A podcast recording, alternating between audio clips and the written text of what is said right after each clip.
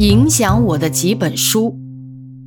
我喜欢书，也还喜欢读书，但是病懒，大部分时间荒稀掉了，所以实在没有读过多少书。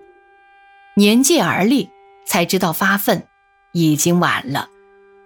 几经丧乱，席不暇暖，像董仲舒三年不窥园，米尔顿五年饮余香，那样有良好环境、专心读书的故事，我只有艳羡。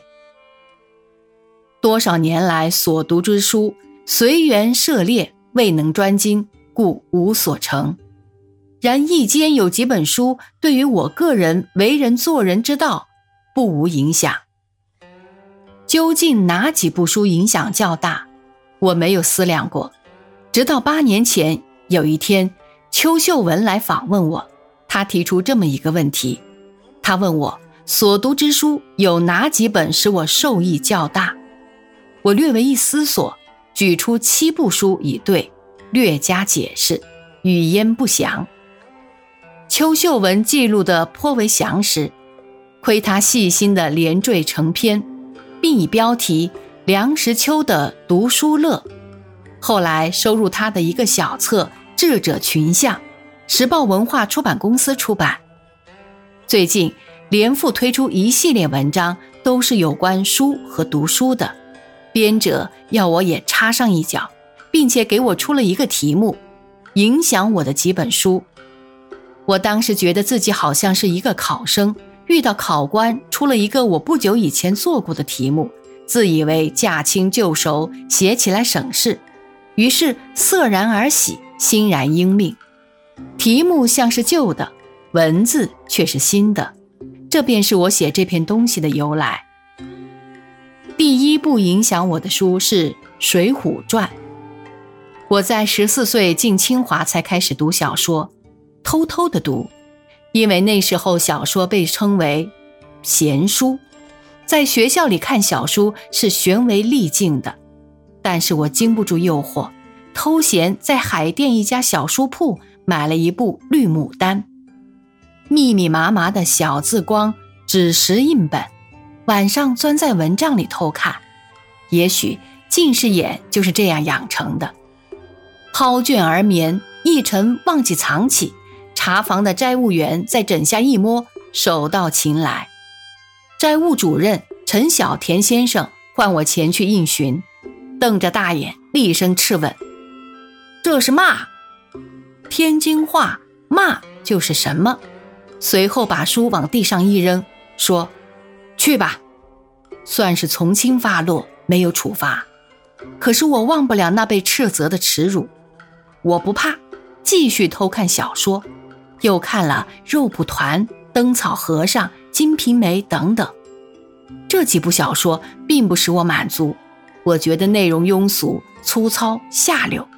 直到我读到《水浒传》，才眼前一亮，觉得这是一部伟大的作品，不愧金圣叹称之为第五才子书，可以和《庄》《骚》《史记》《杜诗》并列。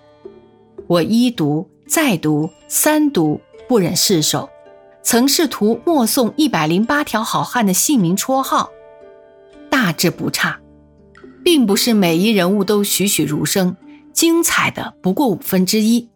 有人说每一个人物都有特色，那是夸张。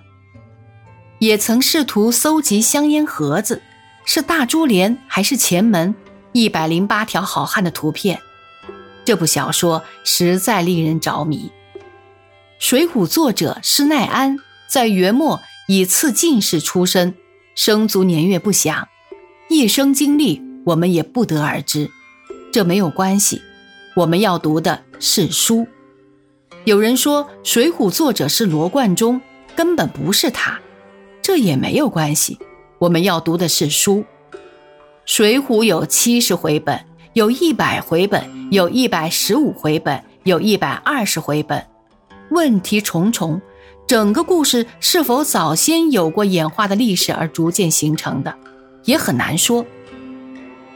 故事是北宋淮安大盗一伙人在山东寿张县梁山伯聚义的经过，有多大部分与历史符合，有待考证。凡此种种都不是顶重要的事，《水浒传》的主题是官逼民反、替天行道，一个个好汉直接间接的吃了官的苦头，有苦无处诉，于是铤而走险，逼上梁山，不是贪山上的大碗酒、大块肉。官本来是可敬的，奉公守法、宫中体国的官史不绝书，可是，一招权在手。便把令来行的贪污枉法的官，却也不在少数。